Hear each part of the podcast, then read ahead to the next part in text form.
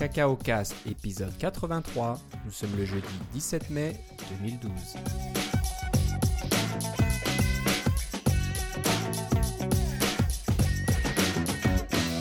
Bonjour et bienvenue dans ce nouvel épisode de Cacao Cast. Comme d'habitude, Philippe Casgrain est avec moi. Comment ça va, Philippe? Ah, ça va très bien, toi, Philippe? Bah, ça va pas mal.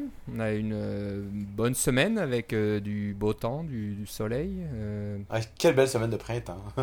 Ouais, c'est vrai que les... on a déjà nous les camions de crème glacée qui circulent euh, dans nos quartiers avec leur- leurs petits carillons, leur petite Ah, oui. musique. Donc euh, les enfants sont déjà tout, tout excités. Ouais, il salivent Ça rien annonce- qu'entendre la le petit carillon, effectivement. C'est ça. Et puis ouais, donc ça annonce un peu l'été, mais il faut toujours se méfier euh, dans notre contrée euh, nordique. euh, des fois, on peut avoir un petit coup de froid encore, mais bon, c'est- ça s'en vient. Donc euh, Moi, j'ai des demandes pour ouvrir la piscine, alors.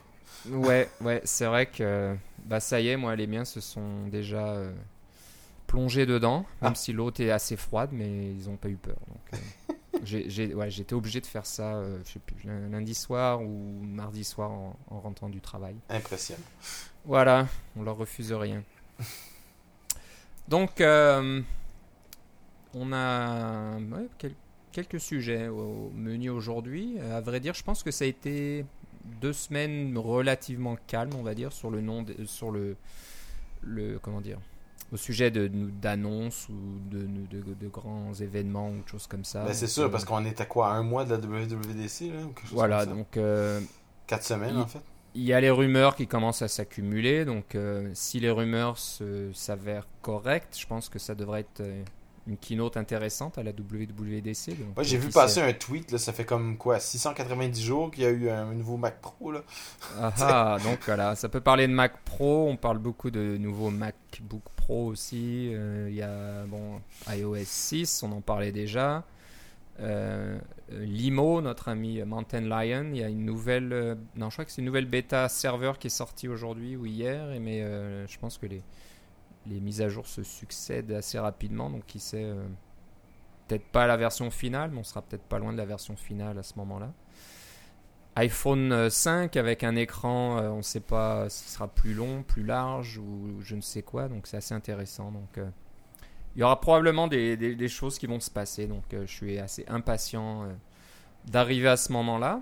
Donc euh, ben, ceux qui ont écouté la dernière fois savent que j'ai la chance de, de pouvoir y aller cette année, donc je serai un peu, un peu le reporter euh, Cacao Cast. euh, euh, sur place. Donc, on- comme on l'a dit, je pense, on va essayer d'enregistrer un épisode euh, après la keynote. On va voir comment on va s'organiser, mais on va essayer de faire ça.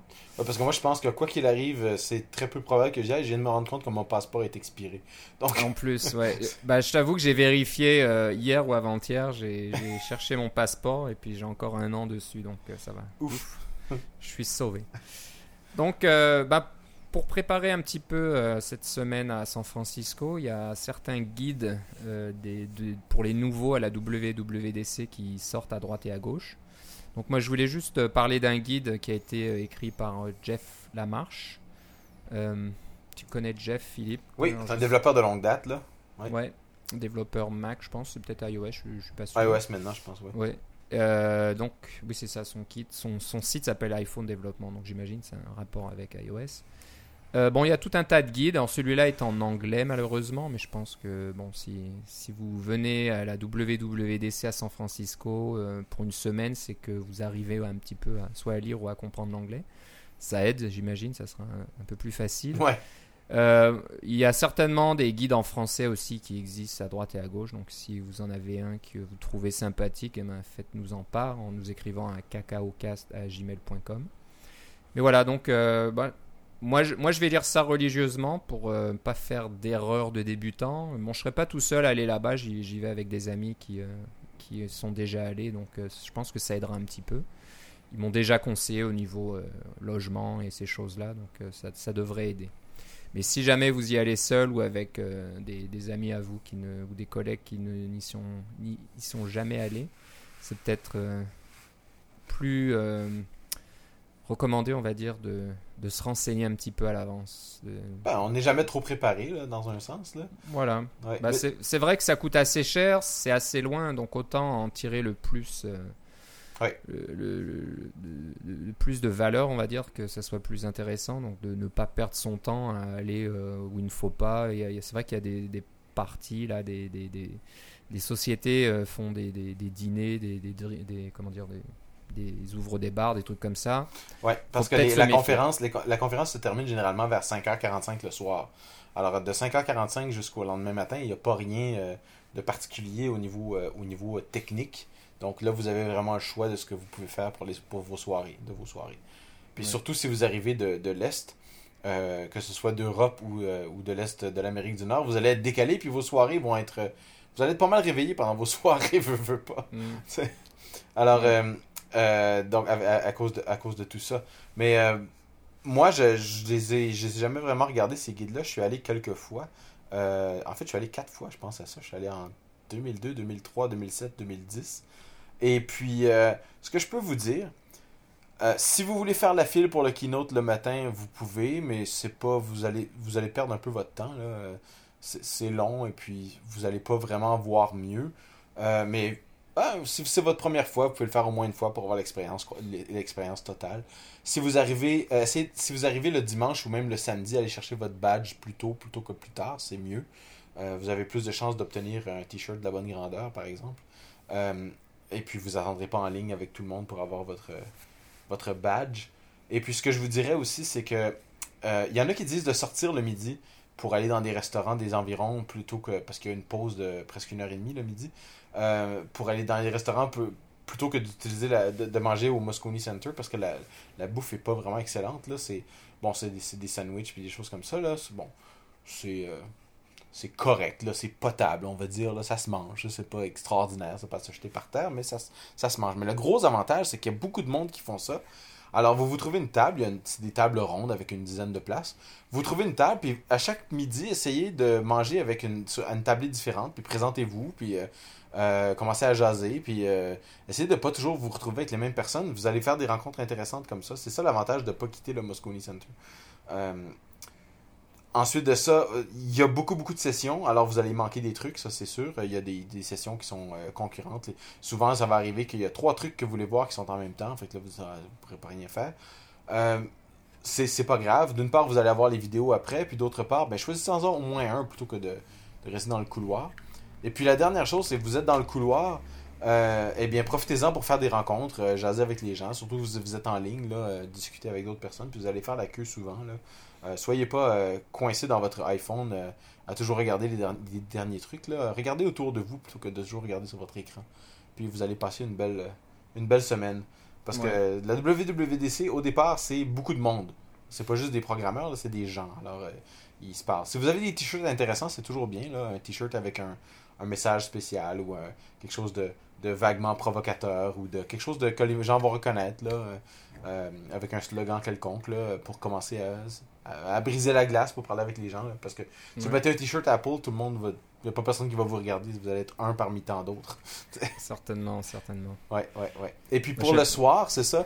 euh, y a, le lundi soir, il n'y a rien comme activité de prévue normalement euh, par la conférence, mais du mardi au, euh, au, euh, au jeudi, mardi, mercredi, jeudi soir, il y a quelque chose. Euh, si vous pouvez y aller, il y a Stump the Experts, c'est vraiment bien. Je pense que c'était le mercredi soir, je sais pas si ça va l'être encore. Le mardi, c'est les Apple Design Awards. Et puis le jeudi, c'est le, le, le Beer Bash. Donc c'est un party euh, avec euh, un groupe de musique live, etc. C'est vraiment bien. C'est gé- c'est généralement juste à côté de, du, du Moscone Center. Alors vous allez faire un tour, vous avez de la bière à volonté, vous avez de la bouffe qui est pas trop mal. C'est souvent des, des hamburgers sur le grill, puis des trucs comme ça. là. Euh, puis il y a de la musique, puis vous allez aller rencontrer d'autres personnes. Et il va y avoir toutes sortes de parties autour. Euh, le dernier indice que j'aurais pu vous dire, c'est qu'il y a souvent des conférences midi.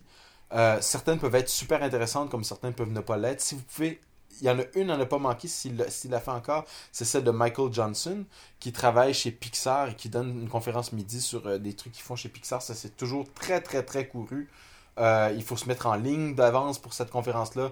Euh, il y a beaucoup de monde, euh, puis vous pouvez pas aller dans la conférence d'avant puis rester sur place parce qu'il vide la salle. En tout cas, c'est vraiment, très couru. L'année dernière, il y avait une conférence midi le, le vendredi. Je, je l'ai pas vu, j'étais pas là. Mais il y avait une conférence midi le vendredi. C'était Buzz Aldrin, qui est un des, des trois, des trois astronautes de Apollo 11. Là. Le deuxième homme à avoir marché sur la Lune qui est venu donner une conférence. J'aurais vraiment voulu voir ça. Mais ça a l'air que c'était. Euh, c'était fou, il y avait tellement de monde. Ouais, il y a toutes sortes de, de surprises. Et ces conférences-là, midi, sont. En fait, aucune des conférences est annoncée. Là.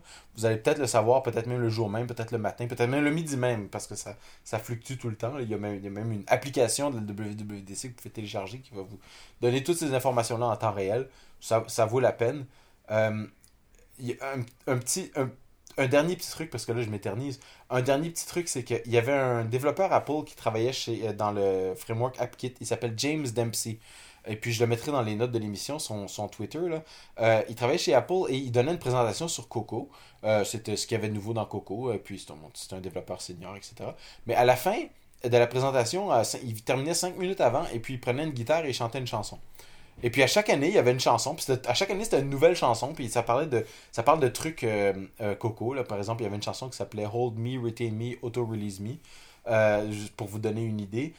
c'est rigolo et puis c'est c'est vraiment c'est touchant et puis c'est ça, ça, frappe dans notre cœur de développeur Apple, c'est vraiment, c'est vraiment tordant. mais il a quitté Apple et il, va, il enregistre un album qui, j'espère, va être prêt pour la WWDC. Euh, qui va évidemment être distribué sur iTunes. Mais il va donner un concert et je crois que c'est le mercredi soir. Donc ce sera en même temps que Stomp the Expert, ce qui est un peu dommage. Mais je crois qu'il donne un concert aussi. Alors si vous avez la chance d'aller jeter un coup d'œil ou enfin une oreille attentive à, ce que James Dempsey dit, c'est toujours. Euh, ça va vous gratouiller la fibre un peu. Voilà. Enfin, ça c'est mon guide. en ben, français. En français, donc euh, enregistré. Un guide audio, ouais, c'est ça. Pour la postérité. Ouais, c'est ça. Encore un petit truc, si, si vous y allez, ben, envoyez-moi un, un, petit message soit à cacaocast.gmail.com ou sur mon, sur Twitter. Twitter pour euh, bah, me prévenir. Moi, je serais heureux de vous rencontrer. Donc, ça serait bien qu'on qu'on s'organise ça. Donc, euh, voilà, si vous êtes des auditeurs et que vous y allez, euh, bah, faites-moi signe. Qu'on bah, on mangera ensemble. Ce serait peut-être un bon moment de, de discuter d'un tout un tas de choses. Voilà. Bon, on en reparlera peut-être une dernière fois encore ou deux, je sais pas si on aura le temps, mais euh, avant, avant d'y aller, on va pas trop vous rabâcher ça non plus pour ceux qui n'ont pas la chance d'y aller, qui n'ont pas réussi à, à attendre des choses comme ça, c'est pas drôle non plus, donc euh, je comprends. Mais bon, je, suis content et moi ça fait quand même quelques années que je voulais, bah, je voulais y aller. Je me disais que je devrais y aller un jour et puis. Euh, c'est comme un pèlerinage à la Mecque. voilà, il faut le faire une fois dans la vie, c'est vrai. Donc euh, bah on va passer maintenant à d'autres choses un, peu plus euh, intéressantes peut-être euh, pour bon nombre d'entre vous. base de données Postgres. Donc, je ne sais pas d'où elle vient cette base de données. Est-ce que c'est une base de données commerciale ou ça a toujours été open source? Ça, je sais pas C'est les deux en fait. Il y, a il y, a une branche commerciale et une branche open source. Voilà. Donc il y a. Je sais pas qui a fait ça. On, peut maintenant. C'est Heroku. C'est Heroku qui. Euh, Parce que Heroku qui est un service web en ligne basé sur, euh, pour faire du Ruby on Rails. Et puis euh, avec Ruby on Rails, il y a une base de données. On, utilise toujours une base de données pour pouvoir stocker nos données, etc. Des fois c'est MySQL, mais souvent ils recommandent PostgreSQL. Ok. Donc voilà, ils ont fait un package là. Si vous allez sur postgresapp.com, eh ben, vous pouvez télécharger. C'est une application, c'est ça que tu installes et Non, tu l'installes, tu double-cliques. C'est ça, qui est, ça qui est bien. C'est que quand, si vous voulez installer MySQL ou euh, PostgreSQL sur votre Mac, c'est possible. Il y a des instructions. Vous pouvez démarrer un service, etc. Puis euh, vous allez dans vos, dans vos launch agents, puis vous créez un service, et puis vous ouvrez des ports, et puis toutes sortes de trucs là, pour que ça fonctionne comme un, un vrai serveur. Ça va être c'est un serveur unique, ça, ça va fonctionner très bien. Mais c'est pas. Euh, c'est pas pour le commun des mortels. Mettons, il faut savoir comment ça marche. Il faut être capable de bien suivre les instructions. Puis quand quelque chose ne fonctionne pas, il faut savoir le débugger, ce qui n'est pas toujours évident. Euh, alors, ce qu'ils ont fait, c'est qu'ils ont impacté la base de données PostgreSQL dans une application. Et on double-clique sur l'application et hop, il y a un petit éléphant qui apparaît dans notre barre des menus. Et puis on peut contrôler directement là ou les bases de données PostgreSQL qui tournent sur votre Mac. Et quand vous quittez ce petit euh, icône-là dans votre menu, la base de données, ben, elle est conservée sur disque, bien sûr, mais euh, le serveur disparaît. Donc, c'est une façon très simple de développer, de, partir et d'arrêter un serveur, surtout quand on fait du développement ou on fait des tests. Puis avec Heroku, ce qui est vraiment intéressant, c'est que vous pouvez faire tourner donc un serveur local Rails avec une base de données Rails, euh, enfin PostgreSQL qui va lui parler. Mais après ça, vous faites un git push pour envoyer sur, euh, sur Heroku pour que ce soit live. Et puis là, ben, vous n'en avez plus besoin de base de données locale, on, s'en fout, euh, on est rendu sur le serveur, on, a fini nos tests. Alors on peut juste quitter l'application et hop, on récupère la mémoire, on récupère l'espace disque, on récupère tout, euh, tous les trucs un peu bizarres qu'on peut avoir mis dans nos, euh, dans dans notre configuration, c'est tout, tout a disparu et puis c'est tout empaqueté dans nos, euh, dans, c'est tout, tout classé dans cette, dans cette application-là. C'est ce que je trouvais intéressant pour faire vraiment du, développement là, ou des tests ou de- des, euh, des vérifications. Euh, si vous avez le moindrement d'intérêt dans les bases de données, euh, ça vaut la peine de jeter un coup d'œil sur postgresapp.com. Bah, c'est vrai que c'est souvent un problème. On a tendance à installer un tas de choses pour euh, faire un prototype, pour Ouais. tester, pour essayer, et puis ça s'accumule, ça s'accumule, puis au bout d'un moment, on a tout un tas de choses en mémoire qui, qui ralentissent euh, notre Mac. Donc, euh, Mais, non seulement pratique. ça, vous voulez dire à votre collègue, hey, euh, tu peux essayer mon application Ruby on Rails. Ah oui, euh, qu'est-ce qu'il faut que je fasse? Ben là, tu dois installer ci, tu dois installer ça, tu dois installer ci. Puis là, en fait, Ouais. vous en rappelez plus qu'est-ce que vous avez installé pour que ça fonctionne tout. Là. Si vous avez une application qui marche en double clic, c'est beaucoup plus simple. J'imagine qu'il y a des API euh, Cocoa ou euh, Objective-C au minimum. Euh, non, ça c'est simplement, ça démarre une base de données, puis on lui parle comme une base de données PostgreSQL, là, par les, ça ouvre des ports, etc. Là, on peut configurer quel port et, tout- et tout, là. Avec les mots de passe, c'est une vraie de vraie base de données PostgreSQL. D'accord. Bah, voilà, J'imagine des, des, des API. des API sont disponibles. Oui, oui, bien sûr, mais c'est pas des API qu'on a en Objective-C, là. Ça, ça Ouais, va être, Ok. c'est des sockets, etc. là. Donc Oui. Euh, maintenant, je vais parler d'un framework qui s'appelle Reactive Cocoa, euh, qui va être, un- je sais pas, je vais essayer d'expliquer ce que c'est parce que c'est pas, c'est pas évident, évident, mais c'est, c'est un framework qui, euh, qui offre une API moderne au-dessus de KVO, donc de Key Value Observing, donc ceux qui ont qui ont appris à développer en Coco connaissent de quoi on parle. Euh, euh, donc ça, ça fonctionne très bien KVO, hein, à la limite c'est suffisant, mais c'est un peu plus lourd à utiliser. hein. donc quand, quand on veut utiliser KVO, il faut euh, ajouter un, on va appeler ça un observateur. Ah, c'est ça, de- les, les listeners, là, c'est ça? Ouais, un, un observer, etc. Et puis euh, il faut quand même mettre écrire tout un tas de, de- de lignes de, de programme pour un peu euh, Qui sont pas mal standards, là, c'est ça? Voilà, c'est un peu toujours pareil et pour, euh, pour faire, pour, pour voir si une valeur va changer, si une de vos variables euh, se modifie, etc. C'est un petit peu spaghetti en général, parce qu'on a tendance à voir hein, l'observeur d'un côté et puis le, le comment dire, le, le- le Les méthodes. de l'autre, les méthodes de l'autre, etc. Donc voilà ce qu'ils ont fait en utilisant euh, surtout les blocs, donc euh, les fameux blocs qui ont été inclus dans ces objectifs C2 iOS. Attends, je dis Oui, pas de bêtises. c'est Mac et C'est Mac à iOS 10. maintenant. c'était 10.6? 10.6 10.6 et iOS 4, je crois. Oui, hein. J'ai- 4.2, Quelque je chose pense. comme ça. Non, 4.0 peut-être même. Peu- ouais, voilà, je- moi je suis pas très bon pour me souvenir des, des détails comme ça.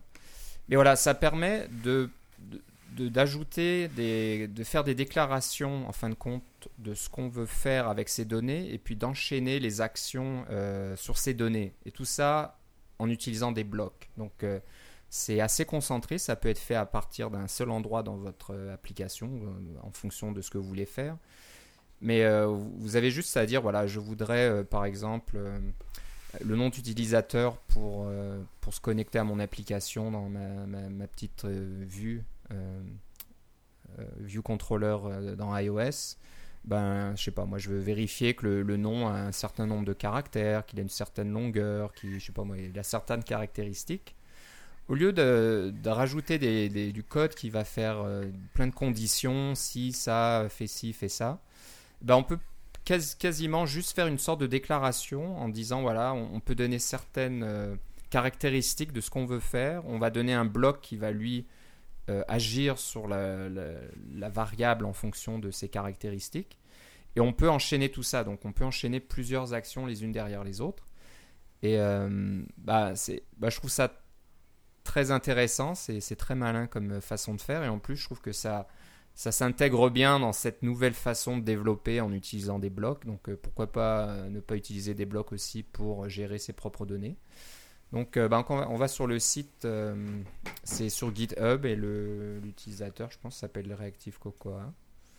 Euh, il donne pas mal d'exemples. On, peut regarder par exemple, je sais pas moi, si on, a après le nom d'utilisateur, on peut avoir un mot de passe et puis vérifier le mot de passe. Donc on a souvent deux champs distincts. On peut aussi juste faire une déclaration comme ça qui, va, contrôler le, le contenu de ces deux champs.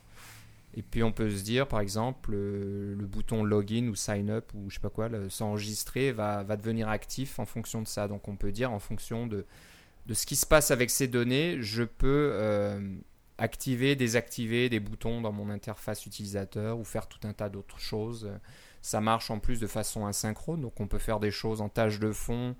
Et ensuite, euh, quand les, ces fameuses caractéristiques euh, s'avèrent euh, correctes, on peut ensuite exécuter, exécuter quelque chose sur le, le, le fil principal, le thread principal. Tu Mhm. traduis ça comme ça, la Ouais. tâche principale. Donc on peut euh, modifier l'interface utilisateur. Donc c'est vraiment très puissant, je pense. On peut, euh, on peut- j'imagine, on peut faire tout un tas de choses que on a peut-être du mal à imaginer maintenant, mais ça a l'air euh, vraiment bien fait. Donc, euh, et le côté qui est intéressant, c'est qu'on peut donc combiner toutes ces actions euh, assez facilement. Et tout ça, encore une fois, de façon compacte et centralisée. Donc, euh, pas trop de spaghetti, pas de méthode à droite et à gauche. Et, euh, tout ça se fait euh, vraiment facilement. Tout Donc, est au même endroit au lieu d'avoir des, de- un découplage complet.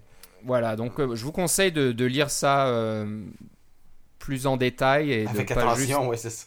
parce que voilà, mon, ex- mon j'ai du mal à l'expliquer parce que c'est c'est pas si simple à expliquer, puis c'est pas très visuel à la limite, mais euh, moi je vous invite, je vous invite à, à jeter un coup d'œil et puis euh, à regarder ça. Donc moi je, travaille là sur une petite application actuellement et je pense, j'ai déjà des, idées de l'utiliser pour des choses aussi simples que, euh, encore une fois, la, vue de comment dire d'enregistrement dans, dans l'application quand on doit donner son nom et son mot de passe et ben pour l'instant j'ai du code qui va observer les changements euh, dans les champs euh, dans les, les text view etc et bon c'est pas énormément de code mais c'est quand même quelques lignes à mettre et c'est un peu la même chose à chaque fois.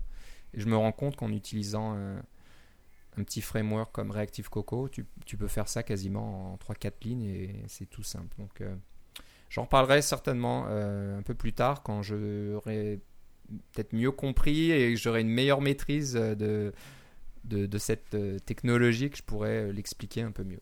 Mais voilà, moi je vous invite à le voir, moi je trouve ça vraiment très intéressant et je serais pas étonné que ça atterrisse un jour ou l'autre dans, dans, Objectif C version 2 2.5, version 3, j'en sais rien, ou que ce soit des extensions dans, Cocoa. Ou, bon, je serais pas étonné parce que ça a l'air d'être le genre de choses qui devrait plaire aux ingénieurs chez Apple, de, faire des choses comme ça, plus simplifiées, puis qui, se, qui utilisent les blocs.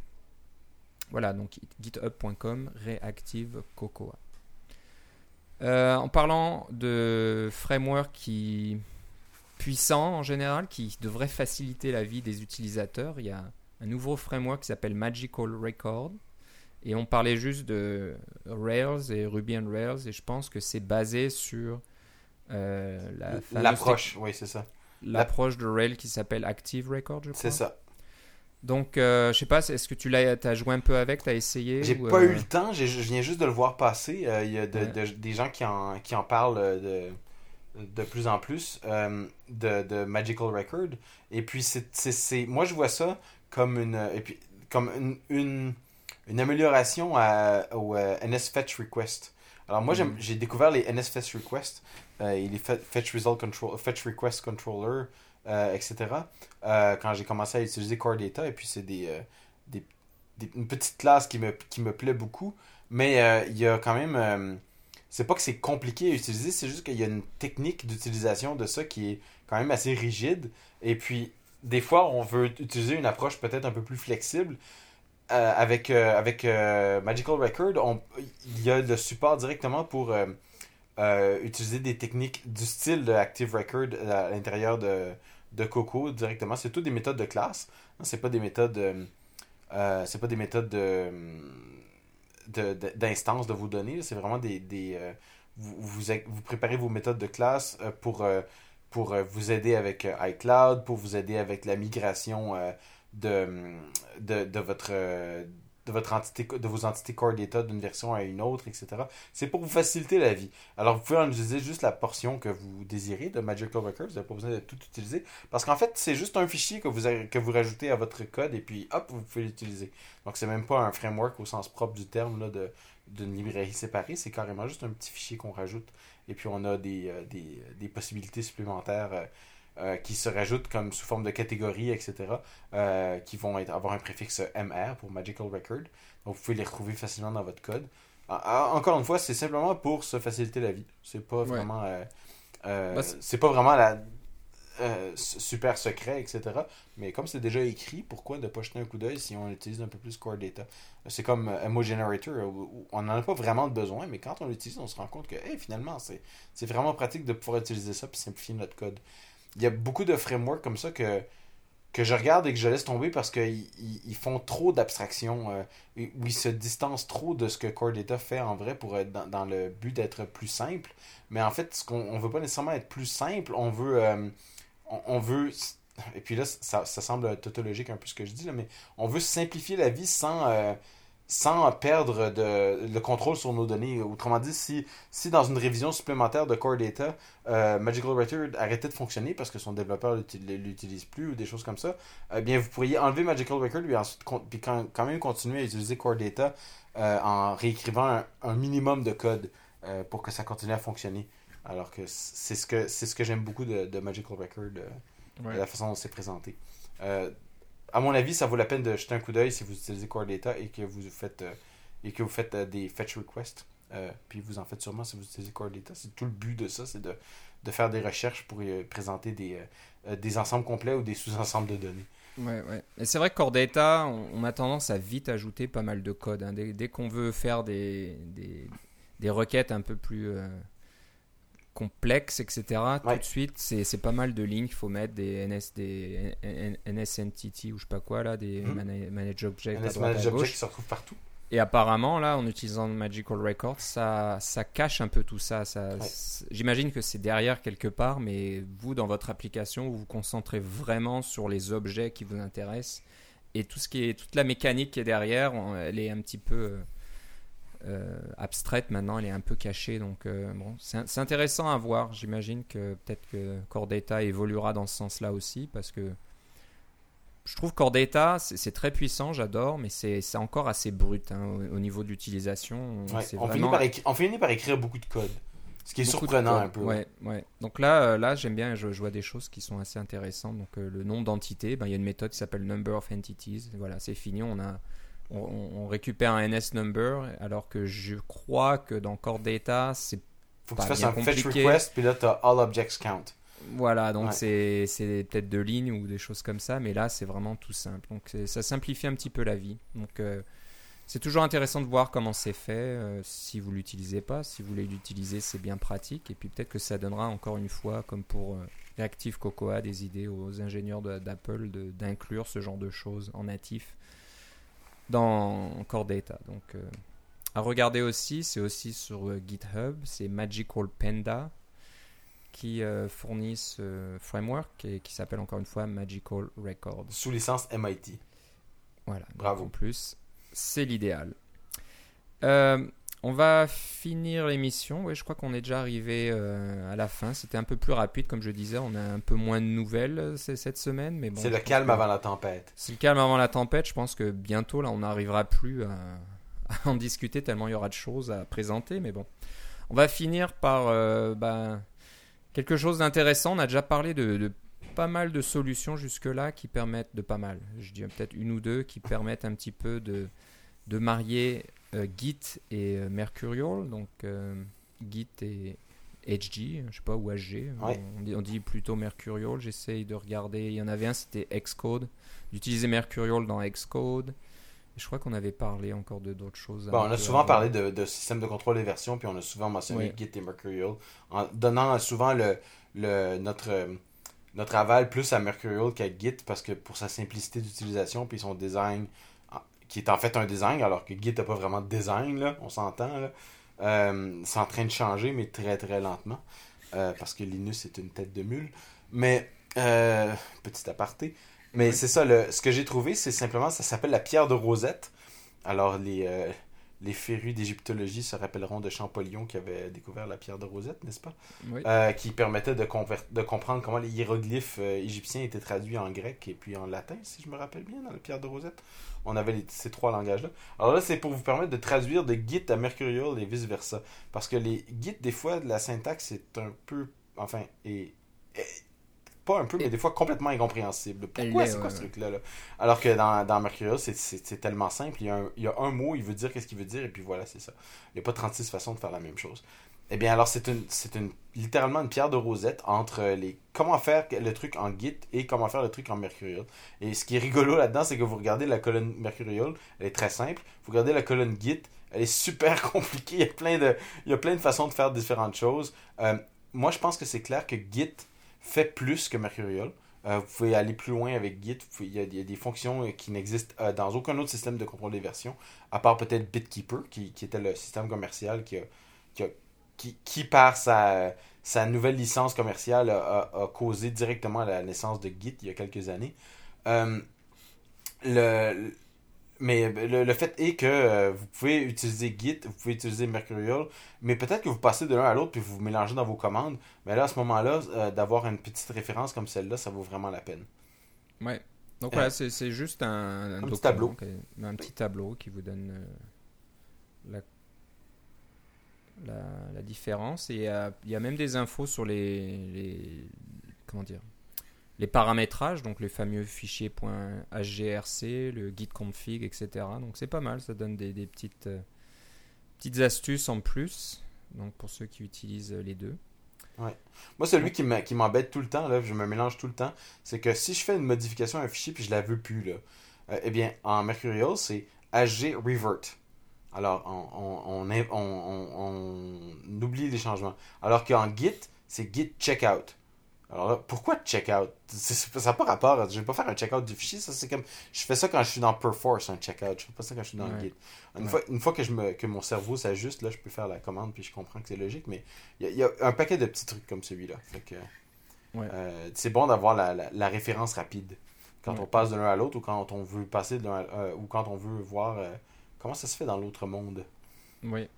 Donc voilà, c'est bien pour apprendre, c'est bien pour pas, d'a- passer si on passe de Mercurial à Git. Et puis des fois, on est dans des cas où on est obligé de travailler avec des applications qui sont euh, d'un côté euh, stockées dans un dans une, euh, une base euh, Mercurial et l'autre c'est Git. Donc, ouais, c'est ça. ça arrive souvent hein, quand je sais pas quand on est consultant ou je ne sais quoi. on Définitivement, travailler- ouais. On travaille, avec plusieurs projets, ben il faut Ou même dans une dire- petite compagnie, il peut y avoir différents, différents groupes Voilà. qui fonctionnent avec différents trucs. Là, ouais. J'imagine que ça doit vite arriver de se dire, mais comment on fait déjà en Mercurial pour faire ce truc que je fais en guide tous les jours, etc. Donc voilà, c'est toujours intéressant de regarder les, les deux côtés. Donc voilà, ça conclut notre épisode aujourd'hui. Euh, donc, si vous voulez nous écrire encore une dernière fois, cacaocast.gmail.com. Surtout si vous allez à la WWDC, faites-moi signe. Et puis notre site web, cacaocast.com. cacaocast.com. euh, vous pouvez nous laisser un commentaire sur euh, cacaocast.com. On a les commentaires, Euh, c'est génial. Voilà, profitez-en, donc euh, ça marche maintenant. Euh, puis je crois que c'est tout, donc on va se reparler encore une fois dans deux semaines. Donc euh, bah, ça devrait tomber tout juste à la fin du mois de mai. Et puis euh, après, on verra, ça sera probablement un petit peu court, oui. Bah je sais pas, au mois de juin, on a peut-être encore le temps. Non, je pense pas. Ça sera probablement la dernière émission avant la WWDC. On fera notre spécial. Ouais. Et puis après, voilà, on arrêtera de vous en parler. Donc, euh, rien, rien d'autre à rajouter, Philippe? Non, moi c'est bon. J'ai juste hâte euh, euh, à ce que commence, il recommence à avoir plus de nouvelles pour qu'on puisse avoir encore plus de choix. Ouais, ouais, qu'on puisse jouer avec de- des nouveaux jouets, entre guillemets, que ce soit matériel ou logiciel aussi. Ouais, ouais, ouais. Voilà, donc euh, ben, si on veut savoir euh, ce que tu fais, Philippe, où doit-on aller? Moi, c'est le plus simple, c'est définitivement sur Twitter avec Philippe C. L-I-P-P-E-C. Et moi, c'est Philippe Guitard, G-U-I-T-A-R-D tout attaché. Vous pouvez aussi, aussi suivre CacaoCast euh, sur Twitter. C'est vrai, notre donc- nouvelle présence sur Twitter. Notre nouvelle présence. euh, ben, on cherche toujours un logo, en fait. Donc, euh, j'a- j'avais laissé un petit tweet. euh, si vous nous écoutez, que vous savez faire des logos ou des choses comme ça, ça serait, bah, ça serait sympa de nous en proposer. Gratuit si possible, parce que nous, on fait des trucs gratuits et pas chers. Ouais, c'est ça. Donc, voilà, si, si ça vous dit, ben, profitez-en. Donc, ça nous ferait plaisir d'avoir un logo un petit peu plus à nous. On, on est toujours sur notre ancien logo CocoCast qui, bon, qui, hein, on- c'est pas qu'on se sépare, mais ben, on, on suit un petit peu notre chemin à nous maintenant. Oui, je pense qu'il est temps, après trois ans. Là. Ouais, donc, euh, donc voilà. Si, si, si vous pouvez nous aider, ça nous ferait plaisir aussi. Voilà, donc euh, ben, on se reparle une prochaine fois. Certainement. À la prochaine, Philippe. Bye bye. Salut.